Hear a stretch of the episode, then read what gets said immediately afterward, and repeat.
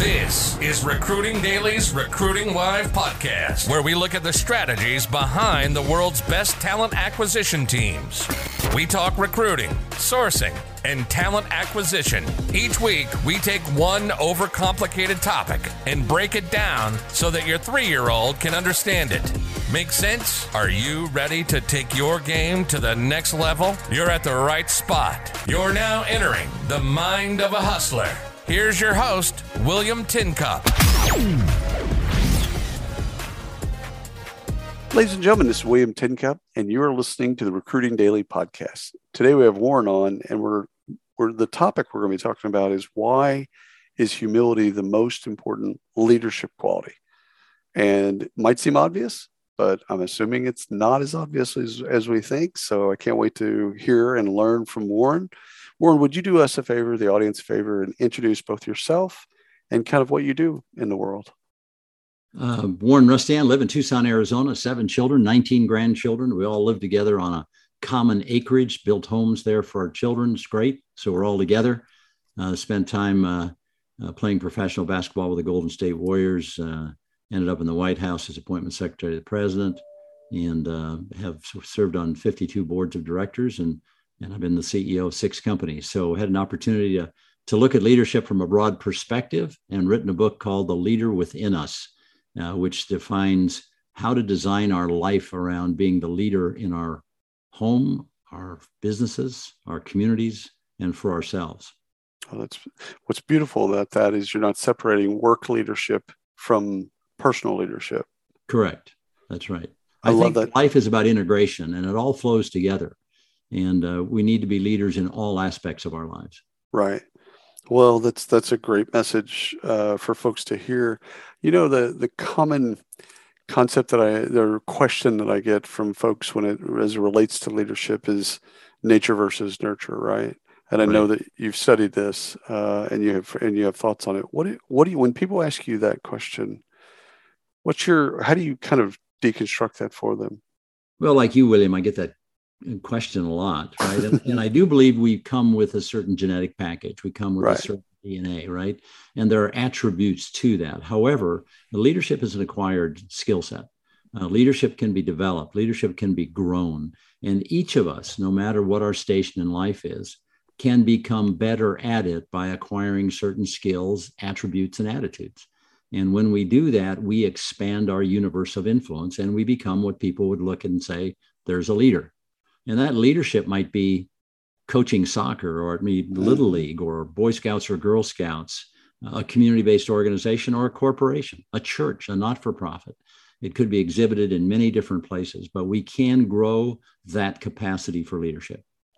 So we won't deal with the dna side because uh, we can't impact that as much uh, but the growing and the building and the experiences etc what's your once once we move people intellectually over over to there and just say listen you know there's all these experiences that you can gather um, where do you like to start people? Like when you when you start them down that path like okay listen you, you can be a leader and you know you can choose to be a leader and you can define that in a couple different ways.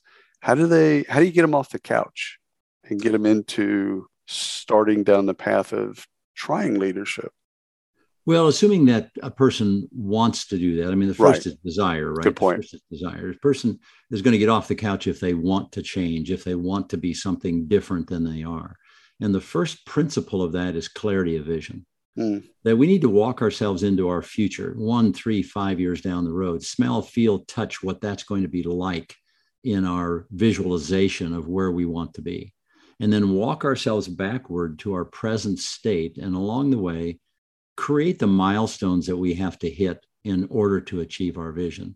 So the first is clarity of vision. We have to know where we're going. And all the great leaders I've had a chance to associate with in, in professional sports and the celebrity world, as well as uh, generals in the military, presidents of the United States, and so forth, all of them knew where they were going. Right. They had a clear view of what they were doing. So that clarity of vision is really critical. The second step, the second principle is certainty of intent. Hmm. Once we decide what we want to become and how we want to lead and where we want to go, we have to intentionally act on that every day. Right. Just, just having it doesn't matter much, right? it's just a nice vision.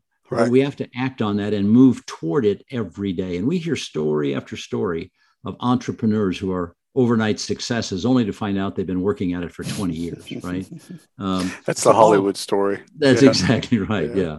so this notion this notion is that we can intentionally act on our vision each day we can do something that moves us closer and then the third piece the third principle is the power of values how we live our lives actually matters and it displays for others what's important to us and how we think about ourselves and others. And that needs to manifest, manifest itself in, in our leadership, that our values actually count. Uh, what we think matters in the world does matter. And therefore, our values have to be front and center in everything that we do. We can't be one person on stage and another person off stage. Right. There's a consistency of values that we have to have. And you and I both know, William, that the people we admire most are the people who are consistent and constant, and they always are delivering the same value set. Right. And um, and those are people we like and admire. So I would say those three principles: the clarity of vision, certainty of intent, and the power of values are the three most important principles to start the leadership journey. I love that. And how do you with how do you deal with agility or nimbleness or change in any of those three principles?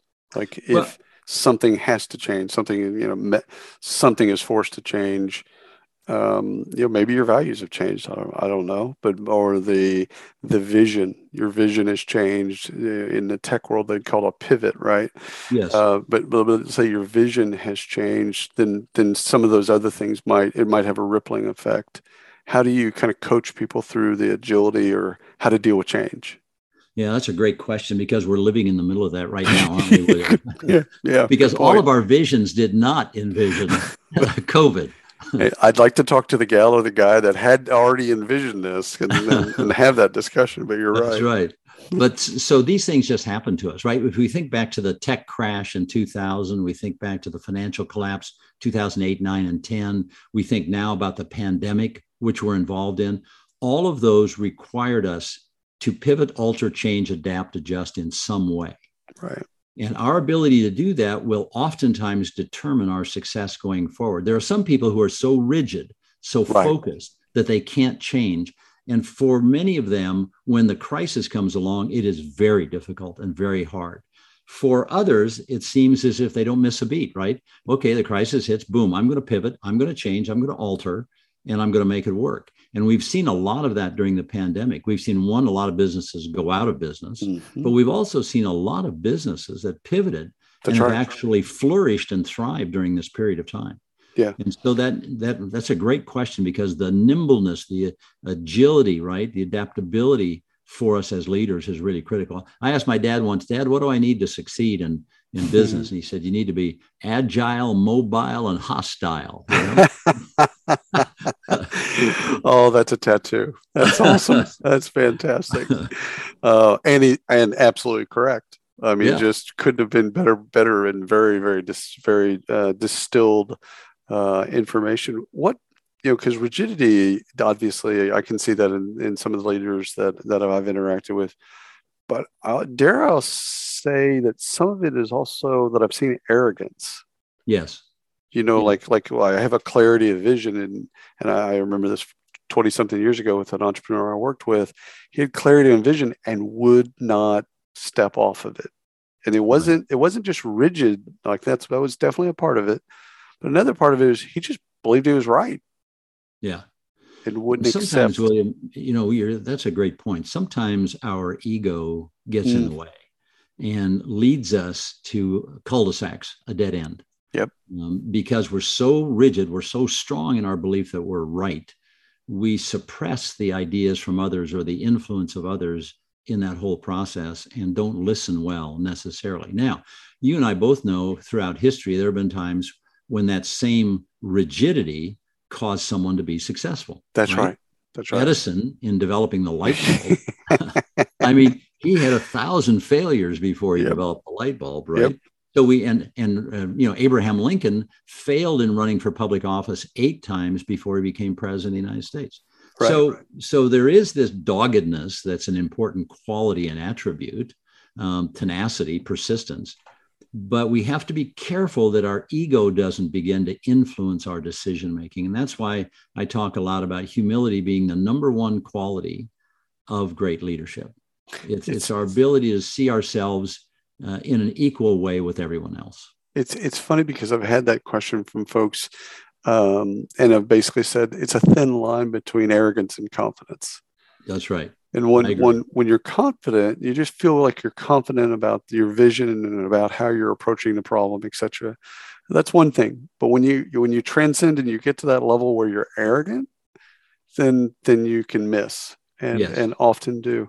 And I think that does it perfectly dovetails into our discussion about humility. Um, it, now I'll ask the similar but different question around humility: Is is humility learned? I believe humility is acquired as well. Yeah. Um, and, um, and it's something we can all practice, right? Um, we, we allow our egos to get too involved. We need to right. stop the world that we live in that's I, me, and my, and we need to create a world of us, we, and ours. This, that's a very subtle and distinct difference between thinking of ourselves exclusively and thinking of ourselves in a collaborative way. And, and one of the things that we know is that when we recruit people to businesses, to our business, for example, when we're recruiting people, we know that they're, they are attracted to our companies because of our culture, but they leave because of leaders. Right. Leaders who can't practice humility, leaders who are abusive, leaders who are too strong willed, right? Who aren't collaborative. And so, this whole notion of how we present ourselves in the world, humility is the critical piece because it makes us acceptable to other people where ego and arrogance rarely does. Right. and so, well, and some people that are attracted to that are only attracted to that for for a while, and then yes. at one point they they grow tired of that. What what blocks humility for for folks? Like, what's what are some of the things that you've seen that just that just get in the way. You know, ego is obviously uh, yeah, ego is part of it, but the, the, notion that we created our success ourselves and no mm. one helped us along the way, no one is responsible. You know, I look back at my life and I've had wonderful success, but I look around the way and there have been key influences in my life from other people who directed me, guided me, helped me, right. brought me down. I had a wrestling coach in high school. I wasn't a wrestler; I was a basketball player, but he was my government teacher and I had achieved some significance and, and, awards and recognition and so forth in my senior year. And I was acting out my ego.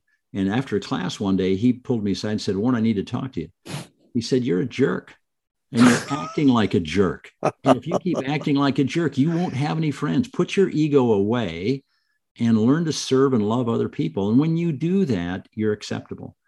And I that's some of the best advice I've ever gotten right? Because I was just feeling so full of myself, right? That I, over what I'd accomplished, I couldn't see the needs of others. I wasn't helping others. I wasn't influencing others for good. And so I learned to become a servant leader. And in building our companies and, and doing the things that we do, uh, we find that humility is absolutely the number one quality of leadership. Well, you know, humility, when you fail, it's easy to be humble. Yes. Uh, right. yes.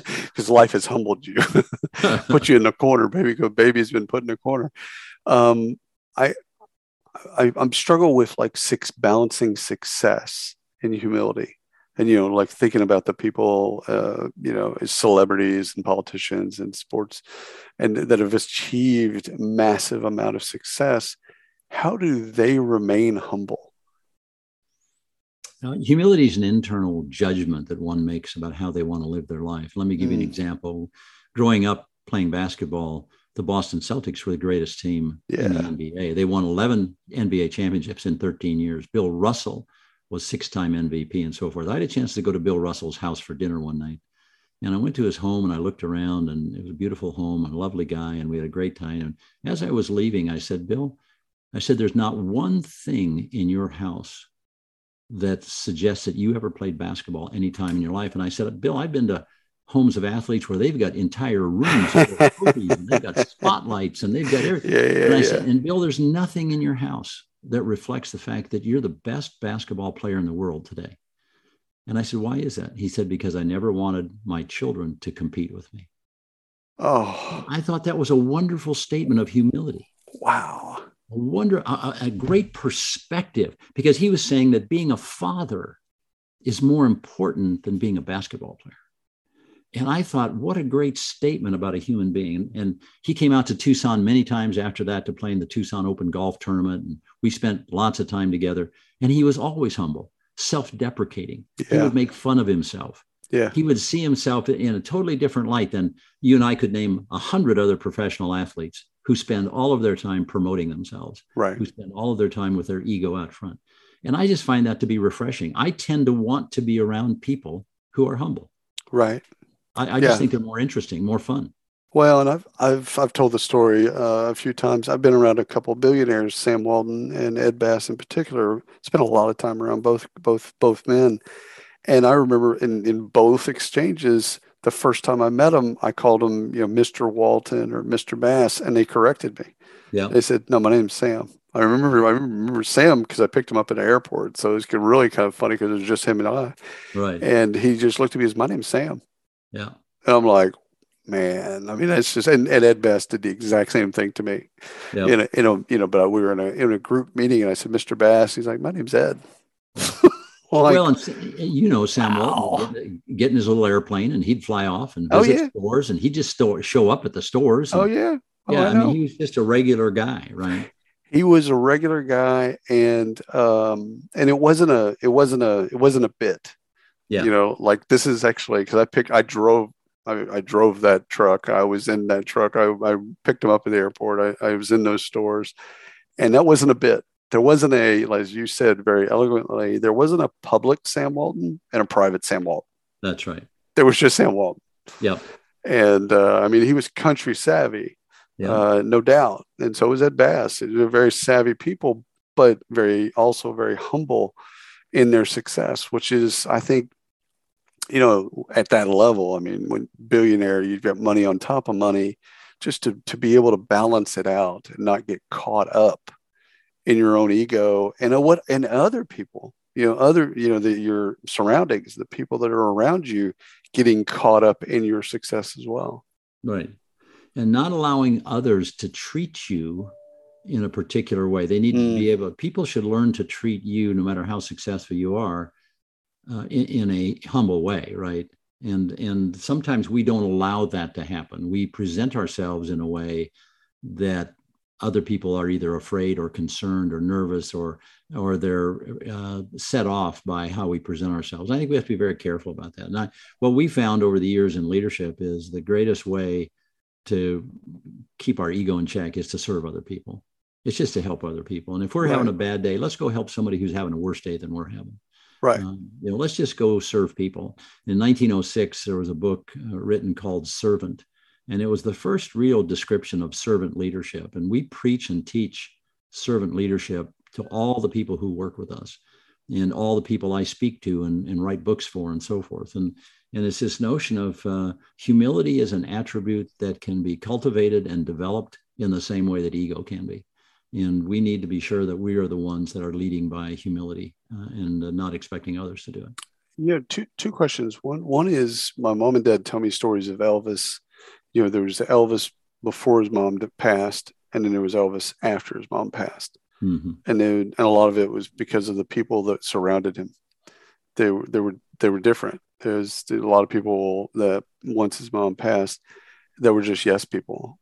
And and if Elvis wanted to do Quaaludes, they'd say, "Yeah, sounds fantastic." You know, they didn't have a there wasn't any guardrails, and before when his mother was alive, he had guardrails, and it's just it's interesting to think about leaders of of having that balance, you know, balance within themselves, be able to put themselves in check, and be humble, and to be thinking about you know the, their own orientation around humility but also to be surrounded by people that also kind of help them with humility. Yeah, I agree with that. I think it's really interesting. At one point, uh, Elvis Presley was the largest single taxpayer in the United States. I didn't know that. And he never, ever, he had lots of opportunities to write off taxes differently and cheat on taxes and do right. He never did. He just paid the percentage of his income that he needed to pay. And he was proud of it, right? Wow. He was proud of it um, he was interesting. He's an interesting study because the latter part of his life, he was a bit out of control for the very right. reasons that you mentioned. Right. Earlier in his life, he had boundaries, and yeah. I think that's that's part of humility is is creating boundaries for ourselves within which we're willing to live. right. and act, right? And then there are those who who don't have boundaries, and there are no non-negotiables. You know, everything is sort of negotiable to them, um, right? And everything can be justified, and excuses can be made for that. Right. Rationalization, rationalization just abounds, yeah. doesn't it? Yeah. Yeah. And we see that all all across our country, and maybe more so today in politics than yes. else, right? And so this notion is that that we need to guard against that in every way possible. We need to do things. And I've often said to our children, all of whom we got four children who are CEOs of their own business, all doing well. And, and I said to our children, sometimes the best decision you can make is what not to buy. Yep. It's not what you can afford. It's what you choose not to buy because that's a statement of you. I don't need to show up in a Bugatti. That's right you know, to a meeting, right? When I can drive up in a Volkswagen or a pickup truck, right? I, because both are forms of transportation. They that's both get me there, right? That's right. That's right. And and again, if your your ego, that's uh, and I, there's probably other ways of thinking about, it, but ego gets in there, and and then says, no, you have to show up because other people are think, uh, you know, it, this is you. This is your humility and again it's it's it's what you want to create. And and again i think you know the elvis example is probably a change in values one of your principles. You know there's probably those guardrails that there's probably there was an adjustment of values and what right. he valued and what he other people valued out of him. And yes. uh you know last question and, and it's probably something that people as they're, as they're listening they're just curious about. How do you practice humility? How do you how do you you know, how do you how do you get skilled at it? How do you get better at it? Because like, if I wanted to get better at uh, public speaking, I got I got a mechanism or several mechanisms for that. Right. But but humility, I'm, I'm not sure how I how I practice that. Yeah. So what I suggest that's a great question. What I should suggest to people every morning when they know they're awake and their eyes are first open is to sit on the edge of their bed, swing their legs over the edge of the bed. Don't get up. Just sit on the edge of their bed and decide what is their purpose for the day. Mm. How are they going to show up today? Because in the end, each day builds upon itself for success. And every day we have to be prepared to be our best self. And so setting our mind in a particular way will focus on how we execute that day. And therefore, if I can decide that today I want to be a humble servant, today I want to be the leader of a great management team, today I want to do the things that are going to make people better. If I can have those kinds of conversations with myself every morning and set my mind to that, then I have a much better chance of accomplishing humility over the course of the day than if I set my mind, if I sit on that same edge of the bed and say, man, I hope I make a lot of money today. Man, I've got to destroy right. this guy in the negotiation. Man, I've got to be better than somebody else. I think our mindset determines our humility, and we have to focus our mind. It's that great line from Cool Hand Luke. Uh, you got to get your mind right. That's right. Exactly right. but it also gets back to your principles. You yeah. know, these are these are in tandem. So if you swing your legs over the bed, you're thinking about these things. You're also thinking about them with the backdrop of you know the clarity of vision and and and and all the all three principles. You're thinking about them with that backdrop. That's but it's right. it's intentional. It's purposeful. Yes. yes. Yeah. Humility is intentional, just like success is intentional. Right. Well, these, don't happen by mistake or by accident. People, people sometimes wait their whole life to be successful, just waiting for it to happen to them. Right. Right. Other people set out to be successful, but they work at it every day. Well, Warren, this has been absolutely fantastic. Thank you so much for a carving out time to educate us, and thank you for just a wonderful topic.